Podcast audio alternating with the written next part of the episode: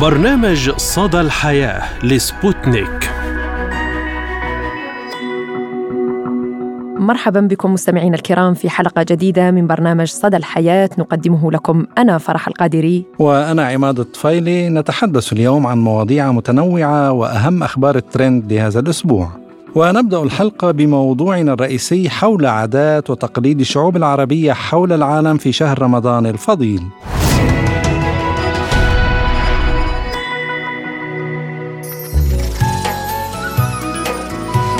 لطالما كان هذا الشهر الفضيل شهرا مباركا ومميزا لدى جميع المسلمين حول العالم بقيت الشعوب المسلمة محافظة على عادات وتقاليد خاصة تربطها بحرمة هذا الشهر.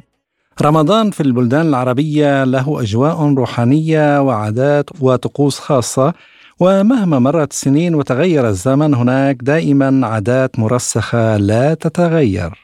ما بين زمان وزمان كل سنة يهل علينا هلال رمضان ويبقى صوت الآذان واحدا من أكثر الأصوات روحانية وجمالا في نفوس المسلمين. وتعتبر رؤية هلال رمضان يوما مقدسا يبعث الفرح والطمأنينة في قلوبهم بقدوم هذا الشهر الفضيل وهذه السنة توحد توحد المسلمون لأول مرة ليصوموه في يوم واحد. ينتظر المسلمون هذا الشهر طوال السنة فيكثرون فيه من العبادات والاستغفار راجين من الله تعالى أن يتقبل صيامهم وصلواتهم وقيامهم. موائد تزينها أطباق وأكلات تقليدية شعبية متوارثة عبر الأجيال. فرغم اختلاف الثقافات بين الشعوب إلا أنه في رمضان هناك عادات واحدة متشابهة نراها في موائد الإفطار وفي السهرات الرمضانية والسحور. خلال حلقة اليوم مستمعينا الكرام ننقل لكم بعض الأجواء الرمضانية في بعض الدول العربية رغم ما تعانيه المنطقة والعالم من أزمات اجتماعية اقتصادية وسياسية. نبدأ جولتنا زميل عماد من مصر. أين يكون رمضان فيها مختلف؟ وبطعم النيل وفوانيس وزينة الشارع التي تميز هذا الشهر الفضيل. رمضان في مصر حاجة تانية. نعم رمضان في مصر له طابع خاص ومميز. حيث يتغير نمط الحياة فيتم تزيين الشوارع ووضع فوانيس رمضان في الشرف ومداخل البيوت ابتهاجا بهذا الشهر الكريم. وتقوم الأسر بشراء المستلزمات الخاصة من التمر والمكسرات. وتفوح الأجواء الروحانية في كل مكان وتجد بعد صلاة المغرب وبعد الإفطار الناس من رجال ونساء وأطفال يتوجهون إلى المساجد لأداء صلاة التراويح وصلاة التهجد قبل الفجر وتظهر ملامح الحب والتواد والرحمة في هذا الشهر الفضيل. وعبر ميكروفون سبوتنيك وبرنامج صدى الحياة ننقل لكم الأجواء الروحانية لليوم الأول من شهر رمضان المبارك من القاهرة. كل عام وأنت بكل الخير زميلتي فرح وكل عام والأمة الإسلامية والعربية والعالم أجمع بكل الخير. بالطبع هنا في مصر لشهر رمضان خصوصية كبيرة تختلف عن آه، العالم العربي أو عن العالم الإسلامي. تبدأ هذه الأجواء من منتصف شهر شعبان من خلال إهدار الفوانيس وتزيين الشوارع وتزيين المنازل. آه، الأطفال أيضا كل منهم يحرص على اقتناء فانوسه آه، الخاص. كما توضع الفوانيس العملاقة وداخل المنازل. المنازل أو على أبواب البنايات أو حتى تعلق في الشوارع. تصنع بأشكال مختلفة ومن مواد مختلفة وبإضاءات مختلفة أيضا. يعني حين نسير في الشوارع نجد جميع الشوارع مضاءة في مصر تكسوها الزينة بشكل شبه كامل. أيضا في القرى والمحافظات يحرصون على تزيين الشوارع وربما مداخل المدن أيضا. إذا تحدثنا أيضا عن المسحرات وهي عادة متوارثة منذ منذ القدم نجد كل منطقة بها المسحرات الخاص بها ومؤخرا رأينا بعض السيدات يقمن بهذه المهمة ليلا لتنبيه الأسر والعامة بضرورة السحور قبل أذان الفجر. رمضان تجلى وإلى بلاد الشام سوريا ولبنان وفلسطين والأردن والعراق. أين يكتسب شهر رمضان فيها مذاقا خاصا ويحرص من خلاله المسلمون على إحياء تقاليد وعادات توارثوها من أزمنة بعيدة عن الأجداد لكن تظل العادات والتقاليد الخاصة بالمأكولات والمشروبات هي الأبرز من بين مختلف الطقوس التي تمارس في هذا الشهر الكريم وتسود فيه الأجواء الروحانية بشكل مشابه تقريبا لما يسود بقية الدول العربية. آه، بمناسبة الشهر الفضيل إن شاء الله كل رمضان وأنتم بخير آه، بداية لنحكي شوي عن العادات والتقاليد السورية بهذا الشهر الفضيل آه، طبعا يستقبل شهر رمضان قبل ثلاثة أو أربعة أيام من قبل المتخصصين برؤية الهلال والمحكمة الشرعية بتفتح أبوابها لاستقبال اللي شافوا هلال رمضان وبتتواجد بالمحافظات السورية محاكم بتستقبل الناس اللي شافوا الهلال. بعدها بيتم تبليغ القاضي الشرعي الأول بالعاصمة دمشق ليتم الإعلان عن بداية شهر رمضان. آه عنا إذا بدنا نحكي عن وجبة السحور فرح آه وجبة السحور بتعتمد على الحواضر. يعني أي شيء خفيف ما يكون ثقيل على المعدة. آه في بكتير مدن سورية لسه المسحراتي بيقوم بإيقاظ الناس آه عن طريق الضرب على الطبلة وبينادي على الناس قوم يا صايم وحد الدايم. طبعا هاي المقولة صارت مشهورة ومعروفة عنا آه وعلى لسان آه كل حدا سوري. أي سوري بتشوفيه بيقلك هاي آه، المقولة. آه، طبعا عنا بشهر رمضان ساعات العمل بالقطاعين الخاص والعام آه، المدارس الجامعات بتختصر والعالم بترجع لبيوتها. بتقرأ قرآن بتجهز للفطور وفي عنا طبعا متابعة المسلسلات السورية الخاصة بهذا الشهر الفضيل. إذا بدنا نحكي عن مائدة رمضان عنا معروفة إنها مشكلة. الوجبة الأساسية الملازمة للسفرة ضمن 30 يوم هي شوربة العدس وشوربة الشعيرية وفي عنا السلطة. بتجي عنا كمان آه، الأكلات المعروفة كبة لبنية المحاشي الرز واللحمة وكتير أكلات آه، سورية تانية. فبالنسبة كمان للمشروبات آه، مشروبات خاصة بشهر رمضان هي معروفة عنا التمر هندي معروف عنا قمر الدين آه، وفي كمان كتار بيحبوا العرقسوس هدول هن آه، طقوس آه، رمضان طقوس الشهر الفضيل عنا بسوريا. بحب قلكم كل عام وأنتم بألف خير وإن شاء الله ينعاد عليكم بالصحة والعافية. وإن شاء الله بيعم الهدوء وبتعمل طمأنينة على كافة المناطق السورية وعلى كافة السوريين. وشكرا لحضراتكم. وإلى لبنان ربة بيت آه، سارة عثمان تخبرنا عن عادات اللبنانيين في هذا الشهر الفضيل. نعد عليكم برمضان شهر الخير والبركة. آه هالسنة مش مثل كل السنين اللي مرقوا قبل السنة مغير رمضان رمضان كان غير هيك مفترض إنه كل العالم تستقبل رمضان بابتهاج وبزينة وبتحضيرات كتيرة بس السنة غير بتحس إنه ما فيش ما في عندها قدرة العالم حتى إنه عم تفكر باشياء كيف بدها تأمن ال تقريبا الإفطار اليومي اللي راح يكون حتى إنه مش مع في عائلات كثير مش مش ممونة أو ما ممونة. يعني كانت التحضيرات تبلش قبل بشهر قبل بفترة يعني حسب إذا كان صيف أو شتي كان رمضان آه، يستقبلوا أكثر شيء هي ست البيت تبقى مهيرة أشياء يعني تحط بالثلاجة تهير أشياء كثيرة عشان يكون يصير النهار أسهل عليها لحتى تعمل الإفطار. هلأ اليوم آه، بتحسي إنه ما فيك إلا بدك كل يوم بيومه لحتى أصلا بتنزلي على السوق آه، لتشتري أغراض مع آه، أسعار الخضرة وأسعار اللحوم والهو كتير غالي فعم تستبدلهم العالم المرأة بشيء أرخص بشيء أوفر عليها إذا كان عندها عائلة. أو على اللبناني إنه يكون هيك الوضع لأنه هو معروف بتنوع سفرته معروف إنه ما ما بيحط نوع واثنين وثلاثة على السفرة بحب يشكل وبخصص أولاده وكل حدا بحب شغلة. يعني هلأ إنه آه، كل حدا يعني عنده أولاد بالبيت وعنده عائلة في أولاد بياكلوا هالشي في كيف بده يلحق الواحد يعمل أكثر من أكلة؟ عن جد الوضع كتير مغير وكتير مزري يعني. هلا في ناس يمكن ما تأثرت بس في كتير ناس متأثرة. بس بتحس الشيء حلو بعده بهالوقت إنه في ناس عم تطلع من ناس في جار عم يطلع بجاره. في جار عم بيشوف جاره عم يعمل هيك مش عم يشتري شيء بتحس إنه عم عم يجرب يقدم له. وإلى غزة وهذه المرة تزينت إحدى حاراتها بألوان الحياة استقبالا للشهر الفضيل.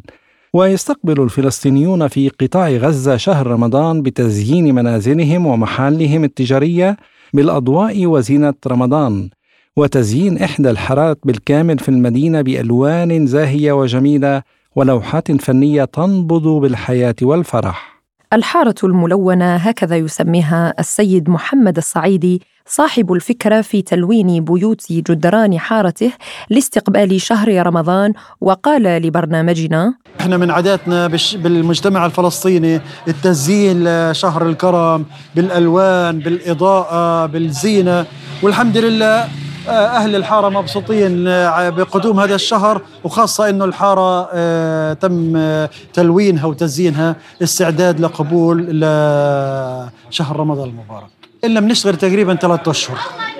أخذ وقت. والرسالة أنه إحنا شعب نستحق الحياة.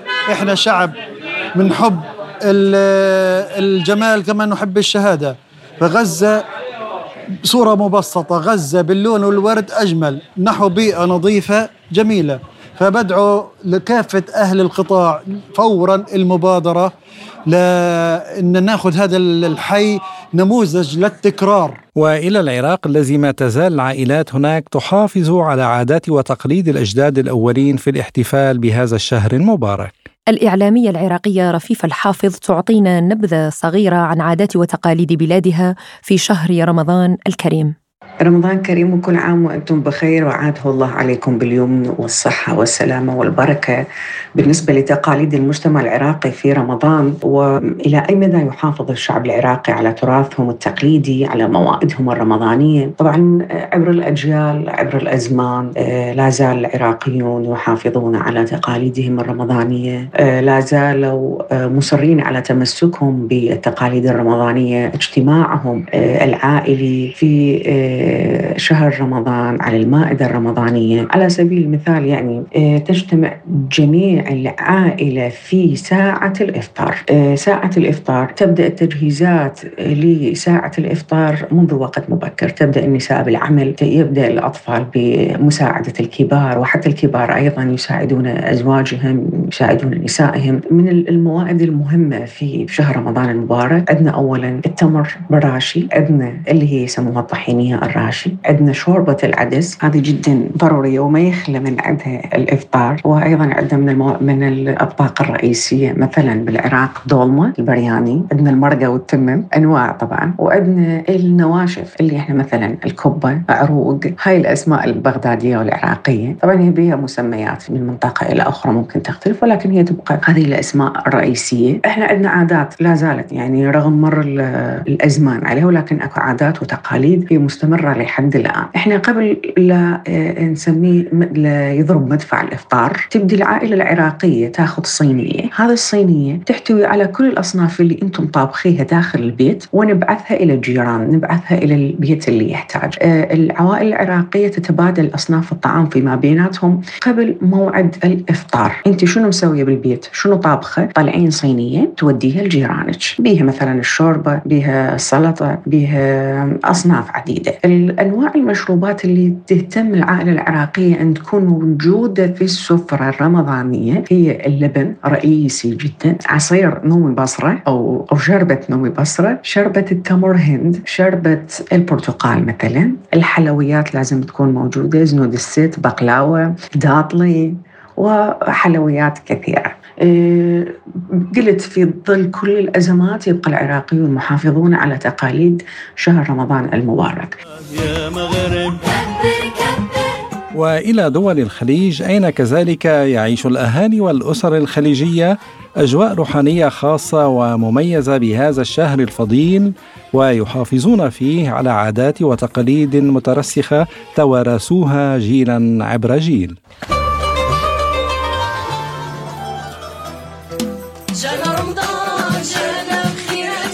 وإلى دول المغرب العربي التي اعتاد فيها الناس هناك على إحياء مجموعة من العادات والطبائع الروحانية المميزة التي منها ما هو مرتبط بالوسط الأسري ومنها ما هو مرتبط بالمجتمع المغاربي ككل. وهناك ما تشترك فيه جميع الأسر المغاربية وتوجد بعض عادات وتقاليد وأزياء متنوعة ومميزة حافظت عليها العائلات المغاربية في كل من تونس والجزائر والمغرب وليبيا وموريتانيا وتوارثتها أجيال وأجيال. صحة رمضانكم عواشركم مبروكة تصوموه بالصحة والهنا كلمات متوارثة هي الأخرى بين المغاربة ترحيبا بقدوم الشهر المبارك. وهنا مستمعينا الكرام وكوني جزائرية يمكنني أن أنقل لكم أجواء رمضانية من المغرب العربي لاستقبال رمضان الكريم. بداية أهنئ عائلتي والأمة الإسلامية كاملة بشهر رمضان الكريم. تقبل الله منا ومنكم صالح الأعمال والنيات وتقبل صيامنا وقيامنا أجمعين. رمضان زميلي عماد في دول المغرب العربي له طابع خاص ومتميز وهناك طقوس خاصة في هذه البلدان. الكثير يعني من العائلات ولا سيما ربات البيوت اللاتي يقمن بتحضير هذا يعني الأشياء والأواني حتى يعني يقومون بطلاء بيوتهم من جديد وشراء أواني جديدة ترحيبا بالشهر الفضيل وزينة رمضان التي تباع في الأسواق والكلمة المتداولة بين بلدان المغرب العربي هي صحة رمضانكم وعواشركم مبروكة. ندخل يعني إلى تفاصيل المأكولات التقليدية المتوارثة آه، في بلدان المغرب العربي. المائدة الرمضانية مثلا في الجزائر تحديدا تتزين بمختلف المأكولات من شوربه فريك أو الحريرة والبوراك أو البريك كما يعرف. أنواع مشكلة من السلطات وطاجين الزيتون المثوم وطاجين اللحم الحلو والعديد أيضا من باقي الأطباق التي تختارها ربات البيوت كل يوم لتزين بها الموائد. في هذا الشهر الفضيل يسارع الناس أيضا لتقديم المساعدة والعون لإفطار الفقراء والمساكين وعابري السبيل فتجد جمعيات خيرية وحتى أرباب عمل أو يعني أصحاب المال يقومون بفتح موائد الرحمة للناس. وهنا نرى فضل الإسلام والتسامح وحمد الله على نعمه والتصدق خاصة في هذا الشهر الفضيل. أيضا ما بعد الإفطار تستقبل المساجد المئات من المصلين لأداء صلاة التراويح التي تعتبر من أهم الأجواء الروحانية التي يعيشها المسلمون في بلدان المغرب العربي وحتى باقي الدول العربية. ويعني يذهب الرجال والنساء والأطفال لأداء هذه الصلاة. أيضا تكون مظاهر لباس آه، التقليدي من قندوره رجالية أو كما يعرف عربيا بالثوب لأداء الصلوات خاصة صلاة التراويح والنساء يلبسن فساتين تقليدية وحتى الأطفال. في هذا الشهر يحاولون الصيام واحيانا كثيرة يتم تحفيزهم من طرف العائلة ولو لصيام نصف النهار حتى يترسخ في أذهانهم حرمة هذا الشهر الفضيل ووجوب صيامه عند الكبر. والذي كذلك يميز هذا الشهر هو الأسواق الشعبية الجزائرية والمغاربية عامة وما يتم بيعه من مأكولات وحلويات من قلب اللوز والهريسة والبسبوسة والبقلاوة بأنواعها والزلابية أو الزلابية كما تعرف واصبع آه، أصابع العروس والعديد العديد من الحلويات. كذلك السهرات الرمضانية التي تجتمع فيها العائلة ويتبادلون الزيارات والأحاديث وفي الأيام الأخيرة من رمضان تجرى مسابقات دينية لحفظ القرآن الكريم وختان الأطفال كذلك تيمنا بالسنة النبوية الشريفة. ولأن ليلة القدر مباركة فيفضل الأهالي ختان أطفالهم فيه. وأيضا المدائح الدينية التي تبث رسائل سلام وحب للرسول الكريم محمد عليه أفضل الصلوات والتسليم. المغتربون أيضا عبر أرجاء العالم يحتفلون بشهر رمضان الكريم بطريقة خاصة ويحاولون الحفاظ على طقوس هذا الشهر الفضيل قدر الإمكان. تواجدنا هنا في موسكو طيلة سنوات جعل لدينا صورة واضحة عن الأجواء الاحتفالية للمغتربين بقدوم هذا الشهر الفضيل. مطاعم عربية متنوعة تفتح أبوابها أمام المغتربين وتزين موائدها بأشهى الأكلات العربية المعروفة ليجتمع الصائمون قبيل أذان المغرب على الإفطار حتى يعيشوا روحانية هذا الشهر وإن كانوا يفتقدون للجمعة العائلية التي عاهدوها في أوطانهم. لكن دائما الغرب الغربة تجمع الشعوب من كل البلدان في بيوتهم المتواضعة. رمضان يجمعنا على الخير نتمنى رمضان كريم لجميع المسلمين حول العالم وتقبل الله صيامكم وصالح الأعمال. نواصل مستمعينا الكرام معكم حلقة اليوم بأهم الأخبار التي كانت ترند لهذا الأسبوع وما هو أول خبر لديك يا عماد؟ نعم فرح يبدو أن استعدادات المملكة المتحدة لقدوم شهر رمضان في العام الحالي مختلفة يبدو أن استعدادات المملكة المتحدة لقدوم شهر رمضان في العام الحالي مختلفة عن السنوات السابقة بشكل كبير سواء في القرارات الرسمية أو تعاملات المواطنين الإنجليز وتزينت المدينة بأضواء الشهر المبارك لتكون أول مرة على الإطلاق يتم تزيين شوارع لندن بالمملكة المتحدة بشكل عام بمناسبة شهر رمضان المبارك ليلقى الأمر تفاعلا كبيرا عبر مواقع التواصل الاجتماعي. وعلى صعيد آخر زميل عماد أصدرت دار سك العملة الملكية البريطانية سبيكة من الذهب عليها صورة الكعبة المشرفة. والسبيكة بوزن 20 جرام ويبلغ سعرها 1119 جنيه استرليني. كما أنها موجودة في عبوة واقية ذات طابع إسلامي وبالتالي يمكن أن تقدم كهدية خلال رمضان أو عيد الفطر.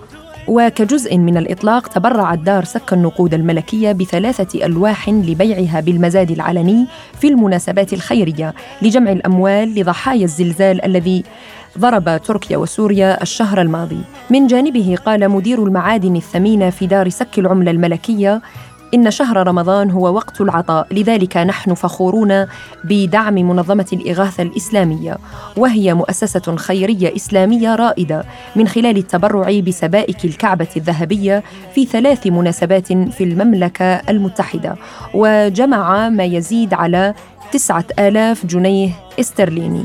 وفي خبر آخر حرص الأسطورة البرتغالية كريستيانو رونالدو لاعب النصر السعودي على تهنئة المسلمين بكافة أنحاء العالم على قدوم شهر رمضان المبارك في الوقت الذي يشارك فيه حاليا في معسكر منتخب بلاده لخوض مباراة مباراتين في التصفيات المؤهلة لبطولة كأس الأمم الأوروبية. ونشر رونالدو عبر حسابه الرسمي على تويتر التهنئة قائلا رمضان مبارك لكل المسلمين. وأيضا في نفس السياق وفي مجال المباريات شهر رمضان يدفع لإجراء تعديلات على قواعد مباريات الدوري الإنجليزي الممتاز. أشارت تقارير إعلامية بريطانية أن الاتحاد الإنجليزي لكرة القدم سيجري بعض التعديلات على مباريات الدوري الممتاز خلال شهر رمضان. ووفقا للتقارير فإنه سيتم إيقاف المباريات خلال فترة الإفطار للسماح للاعبين الصائمين المسلمين بالإفطار وذلك لشرب الماء وتناول بعض المكملات الغذائية وتم إعلام حكام الدوري الممتاز بهذه الخطوة لإيقاف المباريات لبضع دقائق للسماح للاعبين بالإفطار كما طلب من الحكام قبل بدء اللعبة تحديد جميع اللاعبين الذين قد يحتاجون إلى استراحة لكسر صيامهم أثناء المباراة وإذا أمكن الاتفاق معهم على الوقت التقريبي لذلك. ونختم الحلقة بنصائح للصائمين خاصة مرضى السكري. يتعين على مرضى السكري استشارة طبيبهم الخاص لمعرفة ما إذا كان بإمكانهم. صيام شهر رمضان ومعرفة ما الذي سيتغير في جرعة الإنسولين وأدوية السكر الأخرى طوال هذا الشهر. ويجب على مرضى السكر الصائمين مراقبة مستويات السكر في الدم بانتظام لأنهم معرضون لخطر الإصابة بنقص سكر الدم أو ارتفاع السكر في الدم. وللحفاظ على مستويات السكر في الدم تحت السيطرة يجب على المرضى اتباع بعض الحيل البسيطة التي ينصح مقدمو الرعاية الصحية باتباعها. ويميل الكثيرون إلى الإفراط في تناول وجبات مقلية وزيتية وحلوة سواء عند الإفطار أو السحور ما قد يرفع مستويات السكر في الدم ويشكل مخاطر مثل الكبد الدهني والسمنة وارتفاع ضغط الدم. إليكم مستمعينا الكرام بعض النصائح للاعتناء بصحتك إذا كنت مريض سكري في شهر رمضان المبارك. اولا يعني يجب الحصول على قسط كافي من النوم وهو من الممارسات اليومية التي لا يجب أن يتنازل عنها الصائم ابدا ويخصص ساعات نوم كافية. ورتب نفسك جيدا قبل وبعد الصيام. لأنه يعد الترتيب مهما للغاية للأشخاص الذين يصومون لأن الجفاف يعد خطرا شائعا يواجه بشكل خاص أولئك الذين يعانون من مرضى السكري. وينصح أيضا بتجنب ال... وينصح أيضا بتجنب المشروبات التي تحتوي على الكافيين مثل القهوة والشاي لأن هذه المادة تساهم في فقدان المعادن والأملاح من الجسم. ويشير الخبراء إلى أن ملعقة من الزبادي بعد وجبة السحور يمكن أن تصنع العجائب لصحتك فهي لن تهدئ المعدة فحسب بل ستمنع أيضا الحموضة وتحميك من الإصابة بالجفاف طوال اليوم. يعني هنا زميلي عماد نحن ك يعني صائمين نقوم بالسحور أخذ كأس من اللبن أو الزبادي وحتى في الإفطار يعني ثلاث تمرات مع كوب من اللبن وهذا يعني مفيد جدا للجسم. اللبن اللبن يعطي أو الزبادي يعطي ترطيب للجسم. نعم. وابدأ إفطارك بمشروب خالي من السكر. يوصي الخبراء الصحيون ببدء الأفطار بمشروب مرطب خالي من السكر ثم الانتقال إلى تناول الطعام باعتدال. ويجب الابتعاد عن الأطعمة التي تحتوي على نسبة عالية من الدهون والكربوهيدرات والملح مثل السمبوسة والكباب. وينصح بتناول الخضار الورقية والفواكه الجافة والفواكه الطازجة واللحوم الخالية من الدهون مثل الدجاج منزوع الجلد والأسماك. كما يمكن اعتماد الأطعمة قليلة الدسم مثل الخبز والأطعمة المشوية. ويجب تجنب الملح والطعام الحار والطعام الحلو لأن الخبراء يؤكدون على ضرورة تقليل تناول التوابل والملح والسكر ويمكن أن يؤدي تناول الأطعمة شديدة الملوحة على سبيل المثال إلى العطش لاحقا حيث يتم سحب الماء من الخلايا. ومن المعروف أن مستويات السكر في الدم ترتفع بعد تناول الطعام وبالتالي فإنه مع تناول الحلويات خلال وجبة الإفطار أو بعدها سيرفع بشكل حاد من هذه المستويات. يجب على الذين يعتمدون جرعات الإنسولين استشارة الطبيب خاصة قبل الصيام وقد ينصح الطبيب بزيادة الجرعة أو تغيير وقت أخذ هذه الجرعة. وهذه الحالات يمكن أن تتسبب في ظهور أعراض تشمل عدم وضوح الرؤية وعدم انتظام ضربات القلب والدوخة والإغماء والارتجاف والتعرق. وعند المعاناة من هذه الأعراض يجب الإفطار في الحال واستشارة الطبيب ويفضل تناول وجبة خفيفة مثل شطيرة أو طبق من رقائق الحبوب. إلى هنا نصل وإياكم مستمعينا الكرام إلى ختام حلقة اليوم من برنامج صدى الحياة ونتمنى لكم رمضان كريم وكل عام وأنتم بألف خير. تقبل الله منا صيامكم وصيامنا وقيامكم وقيامنا. كان معكم في هذه الحلقة عماد الطفيلي. وأنا فرح القادري دمتم في أمان الله وحفظه. وكل عام وأنتم بخير.